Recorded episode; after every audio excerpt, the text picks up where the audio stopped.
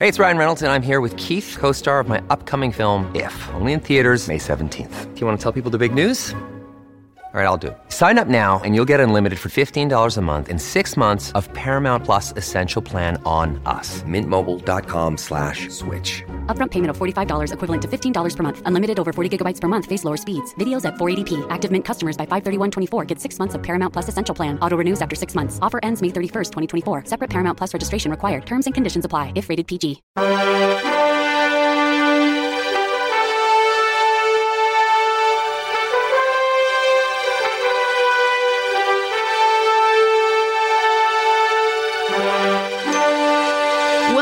Lighthouse Faith Podcast, where we are moving forward in truth and love. I'm Lauren Green, Chief Religion Correspondent for Fox News Channel and author of the book Lighthouse Faith. You know, one of the most maligned groups in our culture today might surprise you, actually. It's men, particularly evangelical men, men who profess a strong faith. The secular worldview has coined the phrase toxic masculinity. It's, sta- it's a statement that that masquerades really the fact that the society seems to punish men for just acting like men. Of course, that brings up the question well, how should men be acting? Well, and certainly this is what's happening in our schools where little boys are being punished just for acting like little boys. Again, what does it mean to be a little boy? So, where did this idea of masculinity being toxic originate? What's the impact, and how do Christian men shatter the negative stereotypes?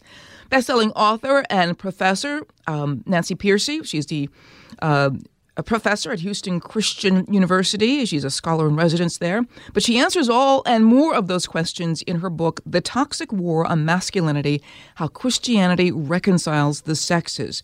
And she joins me now. Welcome, Professor. Thank you so much. Thank you, Lauren. It's good to be here. Well, this is a fascinating book, and certainly it's timely. Uh, all of the things that we have about uh, masculinity do seem to come out negative. And not only that, if you look at the positive uh, men in TV and, and, and movies, they're really a little bit more feminine than they are um, masculine. And there is this sort of, uh, like you say, toxic work on masculinity. Now, you write in your book that masculine traits are not intrinsically toxic.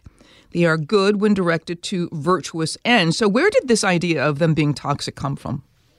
Yes, well, that's the whole purpose of my book. Is that I wanted to ask, where, how do we get to the bottom of this? Mm-hmm. I was really, tr- I was really set off on my research partly by seeing how incredibly acceptable it's become to express hostility to men. The the Washington Post had an article titled "Why Can't We Hate Men?" and I thought, really, in a respected mainstream publication, or a Huffington Post editor wrote my New Year's resolution is to kill all men. Wow. You can buy t shirts now that say, so many men, so little ammunition. Wow. And there are books out with titles like I Hate Men and No Good Men and Are Men Necessary? So my first goal in the book was just to say where does where is this coming from? How can we oppose it? How can we counter it? You know, you really have to look at where it came from and how it developed. And even men are jumping on the bandwagon. A male author wrote a book in which he said, talking about healthy masculinity is like talking about healthy cancer. Well, it's almost as if they've given into this this this this this cultural bias and the idea that that you can buy a t-shirt that says so many men so little ammunition i mean if you if you were to say the opposite and men were saying so many women you know, so so little time or so little ammunition. I mean, the, the effects in the society would just be they would just be, you know, vitriolic against this and all sorts of protests against this. But yet, because it's directed at men, it's okay, it's accepted. Yeah, so one of my female students, for example, said, Well, we always hear about the things that women face, like misogyny and sexism and discrimination, but we assume that men are okay well, the men are not okay. Yeah. You know, boys are falling behind at all levels of education, from kindergarten up through college. More women than men are graduating from college. More women than men are graduating from graduate school and even professional schools like law and medicine. Men are falling behind on all sorts of measures such as men are more likely to commit suicide, men are more likely to be mentally ill, men are more likely to be addicted to, to drugs and alcohol. Um, the male unemployment level today is at depression era levels. Wow. That was a shocker to me. They don't show up in the statistics because they've stopped even looking for work. So researchers had to dig deeper. But male unemployment is at depression era levels. And male life expectancy is even going down. Women's is staying the same. So it's not a general trend. Mm. It's only male life expectancy that has gone down in recent years. A magazine called The New Scientist said the major demographic now for early death is being male.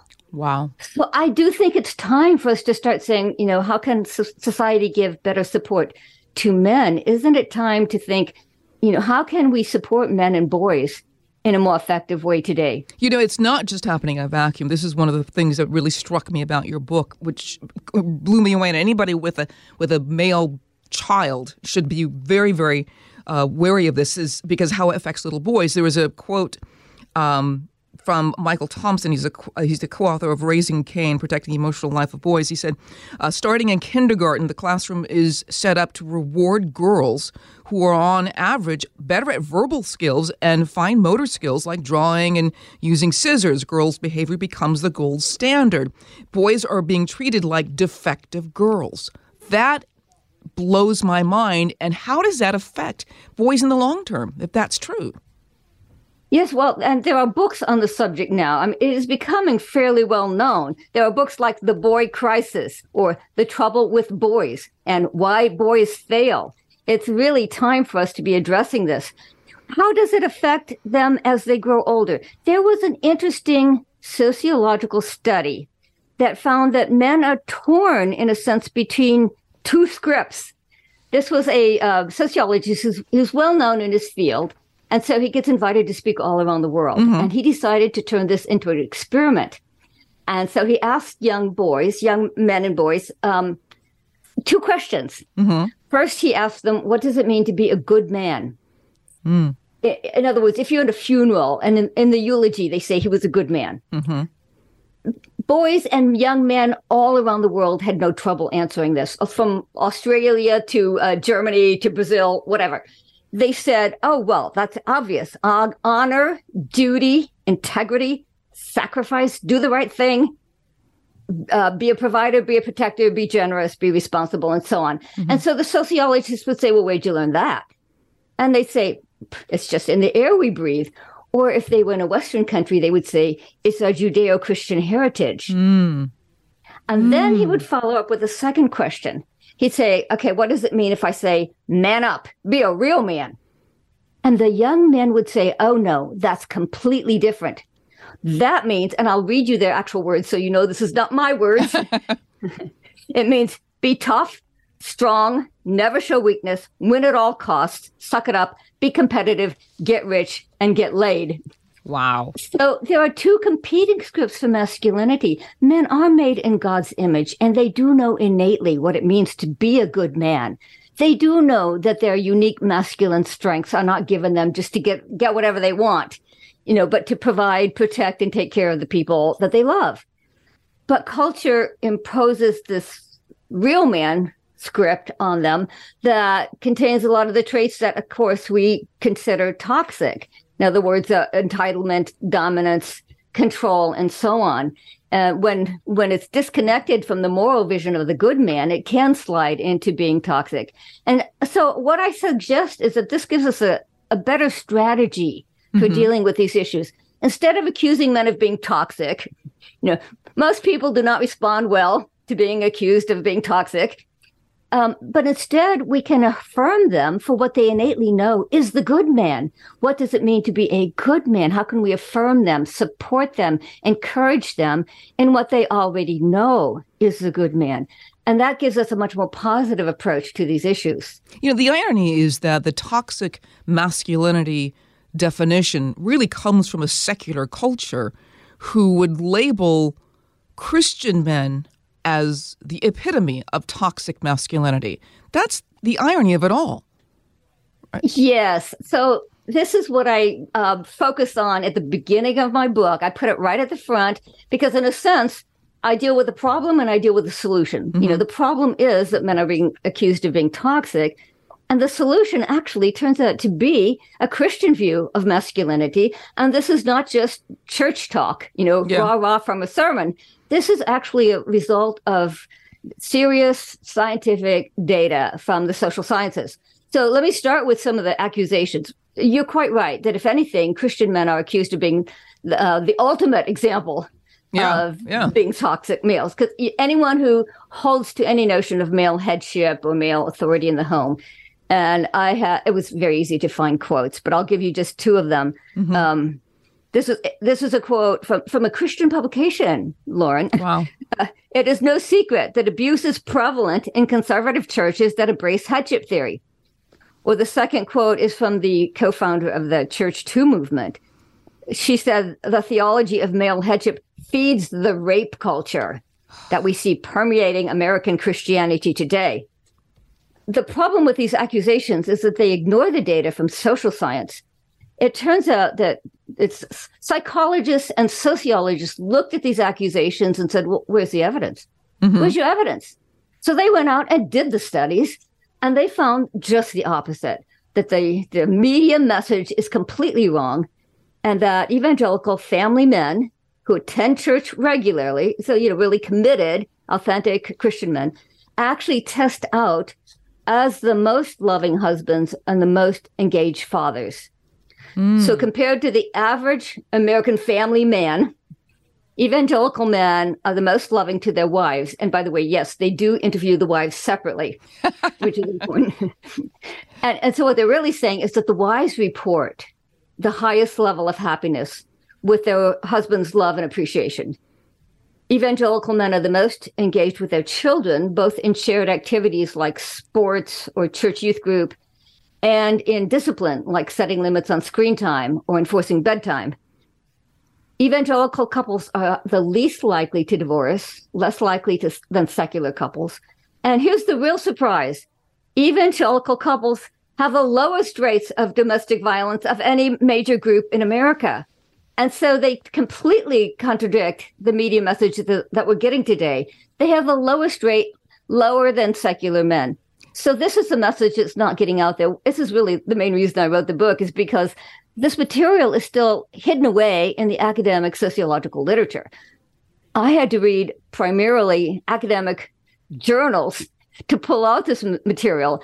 And I thought, shoot, nobody knows this. Yeah. Even in the Christian world, we don't know this that Christian men are actually testing out so well. But why and do so we keep? But why do we keep hearing this? This? This? That Christian Christians divorce at the same rate as the rest of society. Why is that statistic?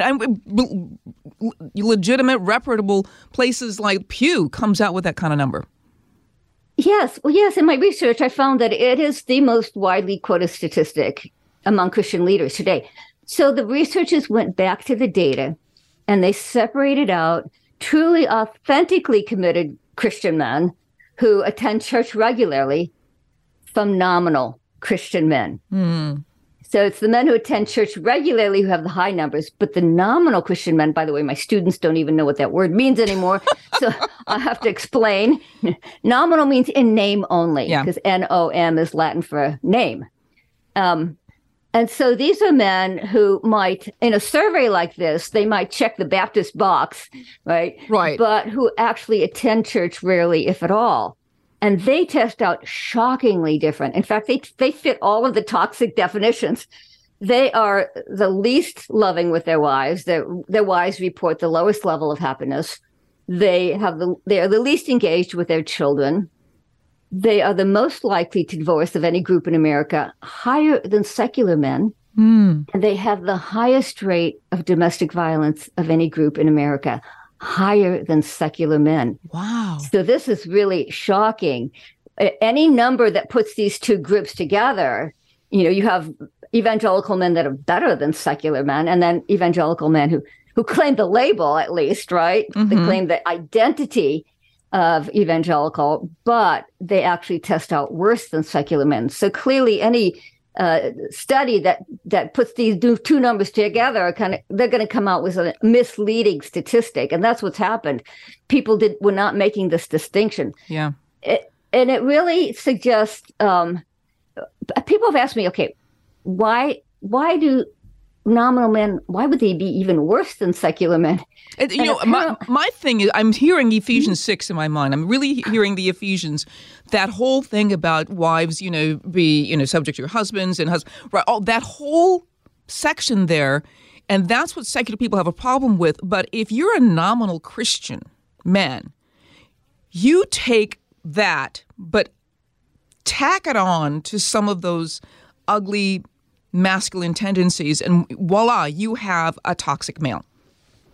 Exactly. So nominal men are men who take the language of headship and submission from the scripture, but they infuse the meaning from the secular world. They infuse definitions from the secular script for masculinity, but then they also feel permission from the church to act this way. Wow. Right. So, and it, so that's why they end up actually testing out worse than secular men because they take the secular definition and give it a Christian veneer so uh, so to counter it we really do have to know where the secular definition comes from and that's where the rest of my book you know, is, is seeking to ask, you know, where did that definition even come from? So, because we have to, to to address people who are misleading the the public, namely the nominal men, we have to ask where are they getting their definitions from, and of course they're just baptizing secular meanings. Yeah, I want to take a break right now on Lighthouse Faith Podcast, but I want to come back and talk about the colonial men that and the industrial revolution because I think that's where the turning point a lot of it has come from. But we'll be right back with uh, Nancy Pearcey um, Professor Nancy Pearcey in just a minute on Lighthouse Faith Podcast. This episode is brought to you by La Quinta by Wyndham.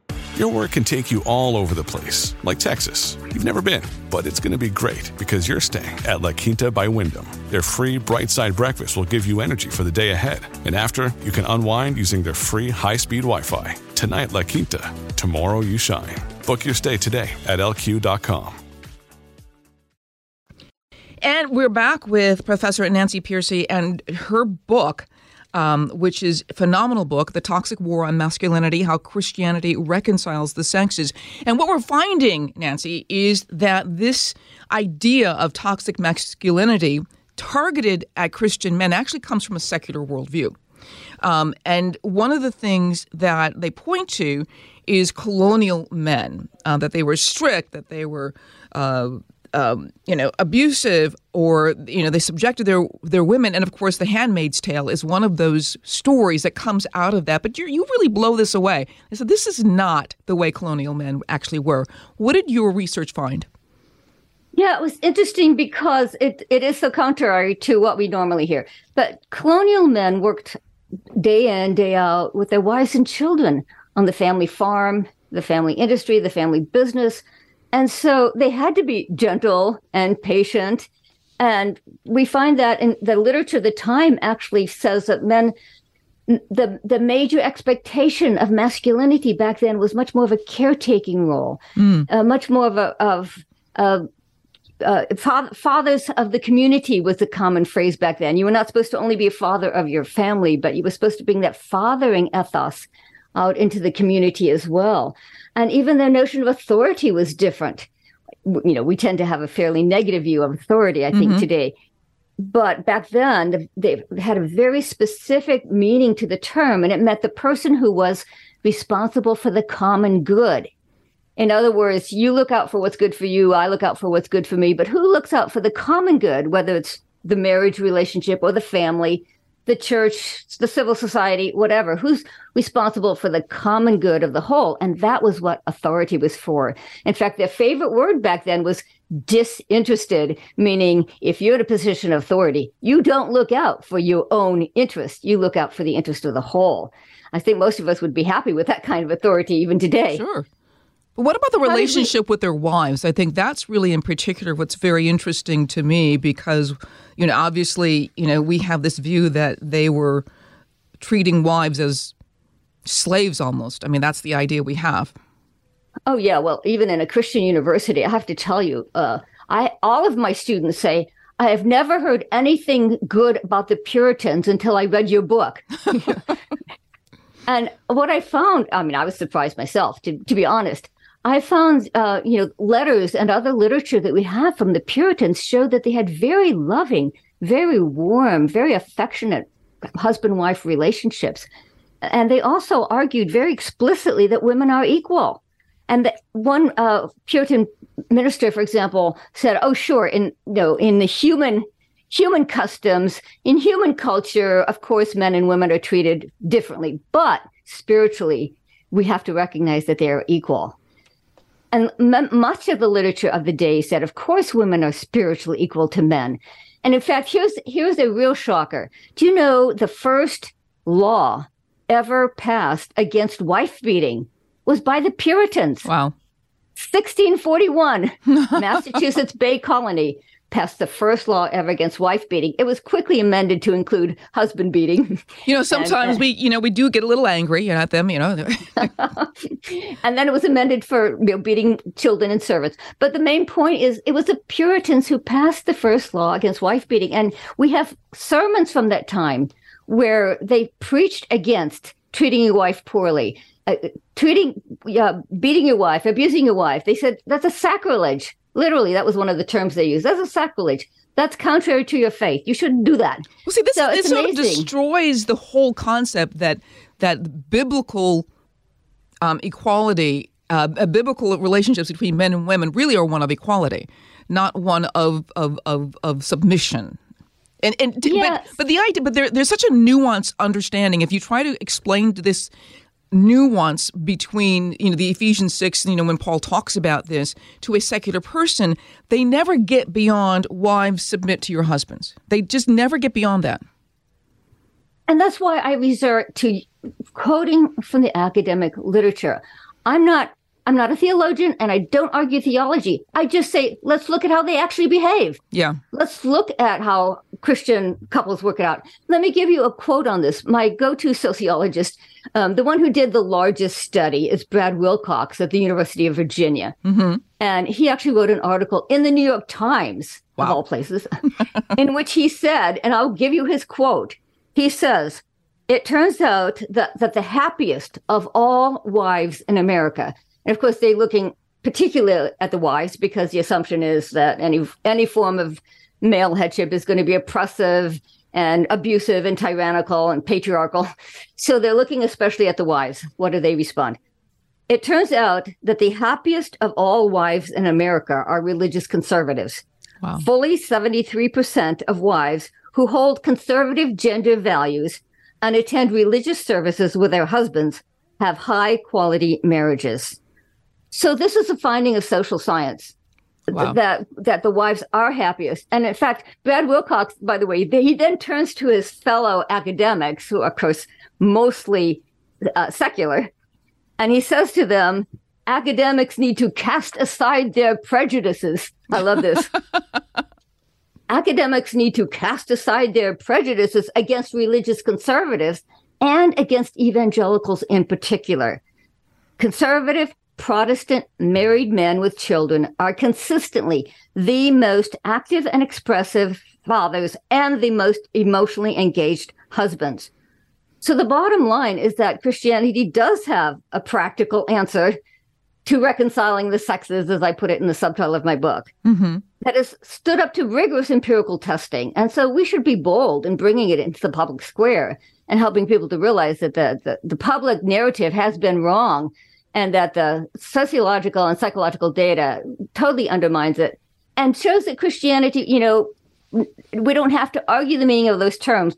Let's just look at how, in fact, Christian men behave. The studies show that their their wives are the happiest of all wives in America. Well, that's you know because it brings out then uh, what what Paul says after wives submit to your husbands. It talks about husbands submitting to Christ and gave his life up for the church. And so the, uh, the the greater onus actually biblically speaking is on men because they have to sacrifice their entire lives for their for their husband for for their um for their wives, which is a whole different kind of understanding of it.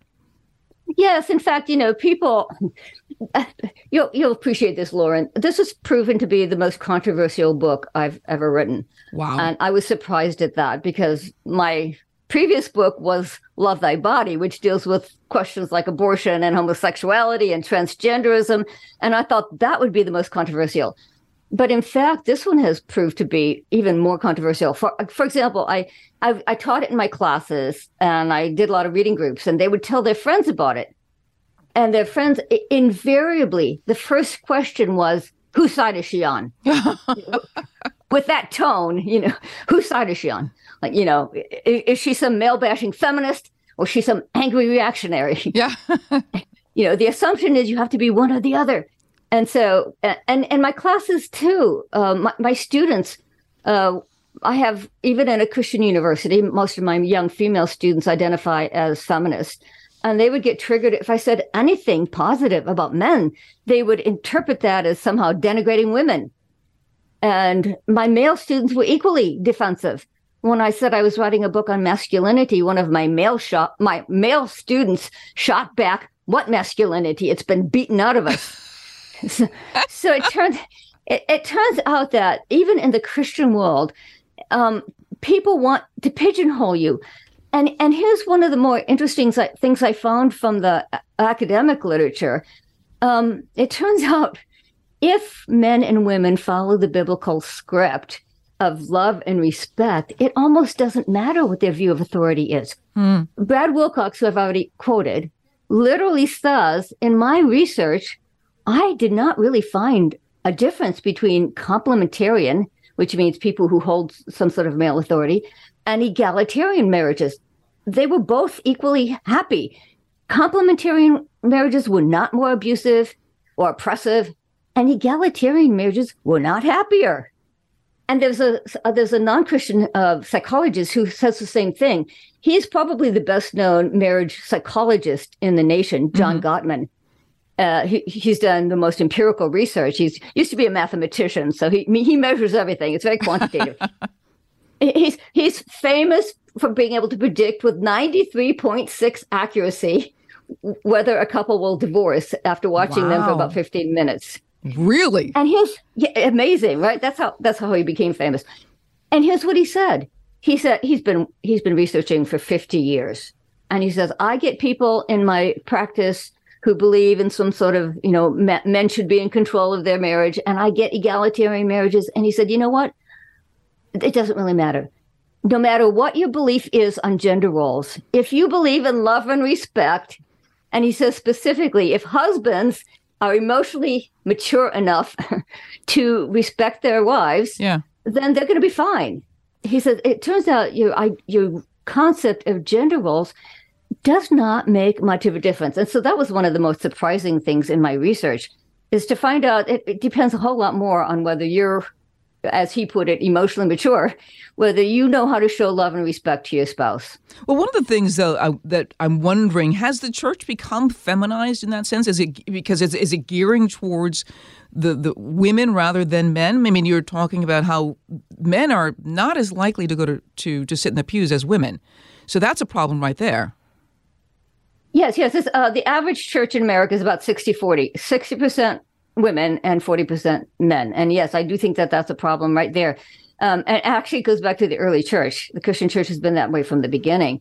And it has surprisingly always had a difficult time attracting men. And other religions are not that way, like Islam or even Eastern Orthodoxy uh, do not have that problem. So it does make us question why is it? Um, and I'll, I'll, give you a personal story. Mm-hmm. I have an earlier book called Total Truth, and when uh, it was sent out to a design company, right, that the publishers contract these things out. It was sent out to a design company, and uh, they just looked at the fact that it was written by a female author. Yeah. and they uh, designed a cover with a teacup on a doily. with with uh, the title was in baby blue with with curly Q font. Oh my gosh!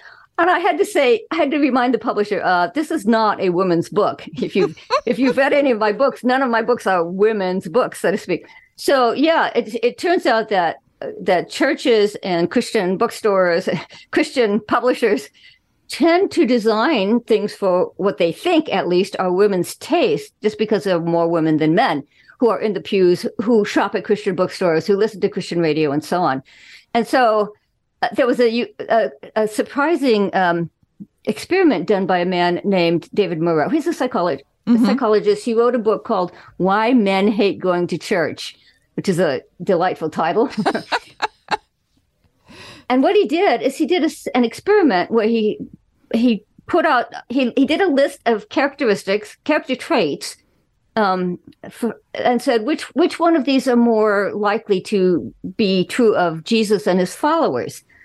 Well, ninety percent of the people chose what were stereotypically feminine traits like love and caring and nurture and connection, mm-hmm. and they did not choose the more stereotypically masculine traits like achievement, you know, and uh, and confidence and competence and so on. And he uses that as, as an example of how churches are, in fact, giving a more feminized message. Wow. And with sometimes very simple adjustments, you can make your message more male friendly. And he, he suggests a lot of ways that churches can do that. And I think that that's a great idea. I do think that churches should accommodate their language and their decor and their and their music to male taste. By the way, um, even my book, I had to think about that because when I, I said people's first response was, um, whose side is she on? Well, the second question was always, and why is a woman writing a book on masculinity well, anyway? That's, that's, that's kind of the, the, the elephant in the room here uh, when we're talking about the book. Why is a woman writing a book on toxic masculinity? Well, I do start the book with my own story, Amanda, which, you know, is still, even now, still feels a bit vulnerable because I have not been public about my own story in the mm-hmm, past. Mm-hmm. Um, but I had a very abusive father, um, severely physically abusive. Wow. In, in books on abuse, they sometimes ask, you know, was it open hand or closed fist? Wow. It was closed fist. Wow. You know, he was punching us and kicking us and uh, yeah, all, all of my siblings, you know, have deep signs of trauma. And so, in a sense, as I put it in the introduction to the book, I've been writing this book my whole life in the yeah. sense that I've had to work through what is a positive view of masculinity, what is a healthy view of masculinity, and I'm I'm happy to report. Um, I had a podcast with a psychologist last week, and he said, "I started reading the book, and I thought, oh no." uh oh, it's, it's, going, it's going to be an angry woman. You know, she's she was abused as a child and now she hates men. And he said, as I got through your book, I realized no, it's the opposite. It's very positive and very supportive to men. It is clear, he said, as a psychologist, I was glad to hear him say this. Yes. It is clear that you've really worked through this. You've worked through to very profound spiritual, emotional, and psychological healing. And it he said that really comes out in the book, and so I'm I'm happy that it does. Uh, he said it's very male supportive, you know, very very very man friendly in your tone and and in the content. You know, we have a problem with fatherlessness in this country. Uh, incredible amounts of people, young people. What what 85 percent of youth in prison uh, grew up without fathers. Uh, you've got so many kids growing up with a father in the household, and even sometimes when they have a father in the household, that uh, that is emotionally uh, disconnected from their children, that it can almost be worse. Uh, but this understanding of what real masculinity is, how much. How much has fatherlessness and, and how much does that contribute to the fatherlessness that we're seeing today? This sort of toxic war on masculinity. Yes, yes. I in my book I say clearly the most important long-term solution to toxic behavior in men is fathers being more connected to their sons. I quote a psychiatrist who says, We're not going to get a better class of men until we get a better class of fathers, you know, fathers wow. who don't walk out on the job. So I do look at some of the historical roots of that, though. Uh, uh, uh oh, to put a number on it, by the way, 40% of children in America are growing up apart from their natural fathers. Wow. And many of them never know their natural father. It's the highest rate of single parenthood in the world what a thing to be known for, you know, highest rate of. Wow. Um, and so, yes, certainly young boys growing up without their fathers is a key part of why men are having trouble. And and I used to work for prison fellowship, so I'm with you on that those numbers. By the way, that certainly 80 to 90 percent of men behind bars are coming from fatherless homes. So I look at the history of that. So, uh, you mentioned earlier, and we we didn't follow up on it, but the um, the Industrial Revolution was a key turning point mm-hmm. because before that, you know, men are working all day with their husbands. Men are working all day with their wives and children. Right. And so they are training their sons in adult skills. And men were expected to be just involved, just as involved as mothers with their children. Yeah, you give, you this number, which is, just blew me away. Ninety percent of families had this sort of arrangement. I mean, this is this is a total game changer in understanding the relationship those fathers must have had with their with their sons and daughters and wives. Right. exactly. Exactly. And the industrial revolution takes work out of the home. Of course, men have to follow their work on the, out of the home. The family industry is broken up. It, it shatters the relationship between husbands and wives. But more important for what we're talking about, it shatters the relationship between fathers and sons.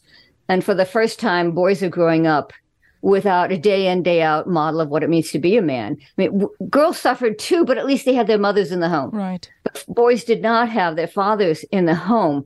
And you could see it already in the 19th century. Already, um, the the first generation of fathers out of the home, the literature at the time begins to lament the fact that fathers were no longer raising their sons, that fathers were becoming irrelevant and even incompetent as parents. You know, mm. they're no hmm. longer connected to what's going on in the home. They're no longer aware of the family dynamics. They're no longer connected to their children's needs and interests. And so they be, begin to be portrayed well, what we see today, right, in the media when fathers are mocked and ridiculed and made the butt of the joke um, in, in, so much of our media and television and ads and so on.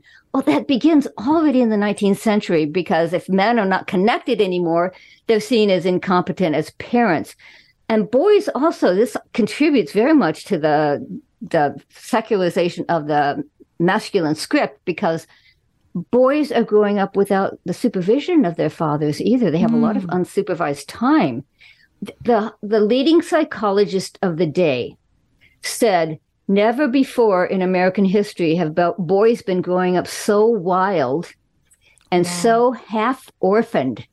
That phrase, half orphaned, you know, because their fathers are not right. there anymore. Right. And he said, they're being left up to female guidance in the home, the church, and the school.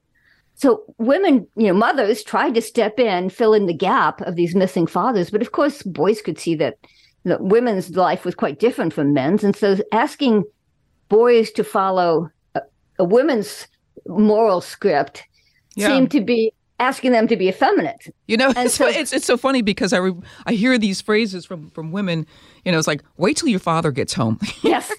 wait till your father gets home because that's you know and bill cosby i know he's you know under a lot of you know criticism for the whole hashtag me too thing but his whole routine about when the father gets home and that whole line of saying you know i i brought you into this world i can take you out kind of thing it was it was the idea that the father had the authority to discipline a child and that was it. That was the rule, and that was the law in the household um, in in that certain era. But you, I mean, this whole idea of separating fathers from their sons, it has to have incredible implications, not just for the family and the boys, but for society in general, of how they view a boy's responsibility, um, his his his his gender. You know, what is his purpose in life, really?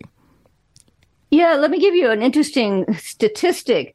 Um, in the colonial era, most books written to parents, uh, sermons, child rearing manuals, pamphlets, and so on, were written to the father. Mm. They were written to fathers because fathers were considered to be the primary parent. Whereas if you go into a typical bookstore today, how many books are there for fathers compared to the number of books for mothers?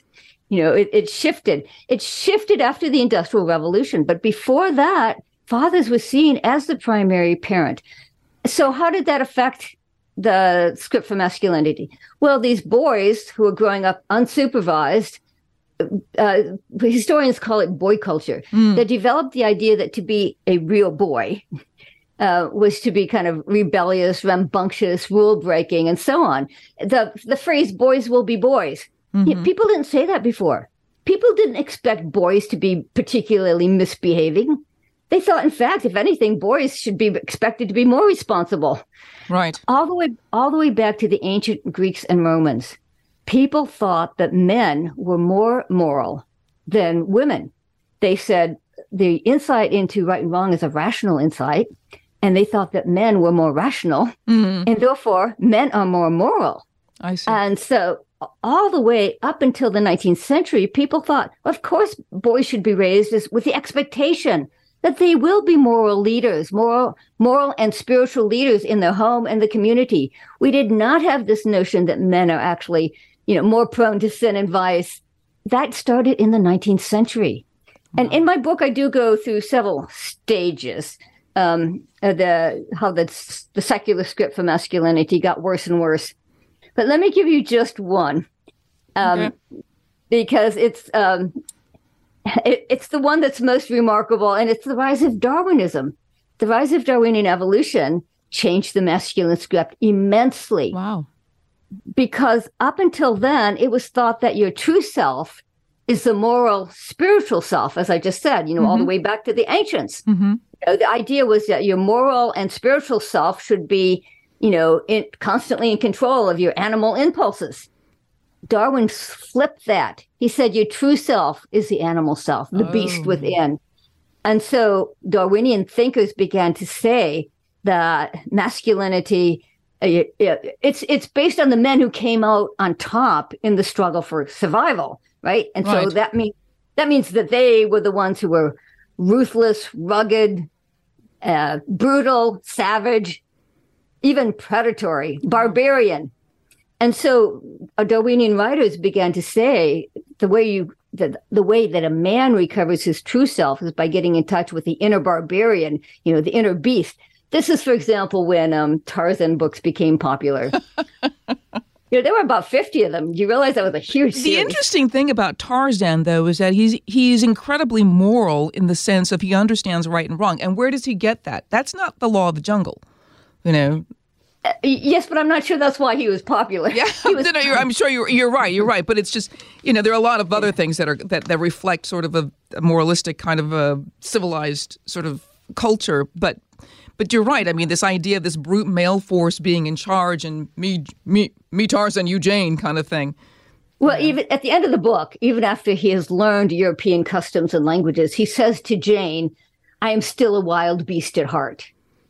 And so that was hmm. intended, and the author did intend that as the message of the book. His, his son says so, by the way. I have a quote from his son where he said, you know, the whole point is to show that we are, humans are just part of the animal kingdom. And so, and there was also a whole genre called literary naturalists. And these were men who, the best known as Jack London. These were people who tried to show that we are, human beings are just products of natural selection, survival of the fittest, and so on. And how would that affect the view of masculinity. Christianity had urged men to live up to the image of God that was implanted in them. Whereas the Darwinian thinkers said, no, no, you find your true self by living down mm. to animal nature. And there's only a thin veneer of civilization. That was one of their favorite phrases. the thin veneer of civilization, and the male nature is constantly threatening to break through and and of course it's up to women to tame them. But it it, it did lead to a concept of masculinity that uh, you know that men are just more naturally prone to sin and vice. They're governed by the biological impulses of power and lust and dominance and so on. So darwin and of course darwin himself by the way did explicitly argue that women are inferior to men that they're intellectually and otherwise wow. inferior to men and, well, and could, Thomas could, Huxley did as well. Yeah, well, we could also get into the whole biological difference between men and women. We, we, we've kind of run out of time, but I would urge people to really get the book, The Toxic War on Masculinity How Christianity Reconciles the Sexes. And um, Nancy, uh, Dr. Professor Nancy Pearcey, how can they get the book? Um, um, yes, yes. Well, all the normal places, Amazon right now. Um, uh, I don't know when this is going to run. By the way, um, right now it's you can you can get it on pre-order uh, or christianbook.com or any of your favorite places. You can go to my website nancypearcey.com. You can look at all my books. You can order from the website. So wherever you prefer to buy your books. Uh, well, it's a great book. Again, the, the book is called The Toxic War on Masculinity: How Christianity Reconciles the Sexes. Um, Nancy Pearcey, thank you so much for being on Lighthouse Faith Podcast. It was delightful to talk with you, Lauren. Thank you. Listen ad free with a Fox News Podcast Plus subscription on Apple Podcasts. Amazon Prime members can listen ad free on the Amazon Music app, or just hit the follow button on your favorite podcast player. Thank you. And thank you so much for listening to Lighthouse Faith Podcast. I'm Lauren Green. Have a blessed day. This is Jimmy Failla, inviting you to join me for Fox Across America, where we'll discuss every single one of the Democrats' dumb ideas. Just kidding. It's only a three hour show. Listen live at noon Eastern or get the podcast at foxacrossamerica.com. Listen to the show ad free on Fox News Podcast Plus, on Apple Podcast, Amazon Music with your Prime membership, or subscribe wherever you get your podcasts.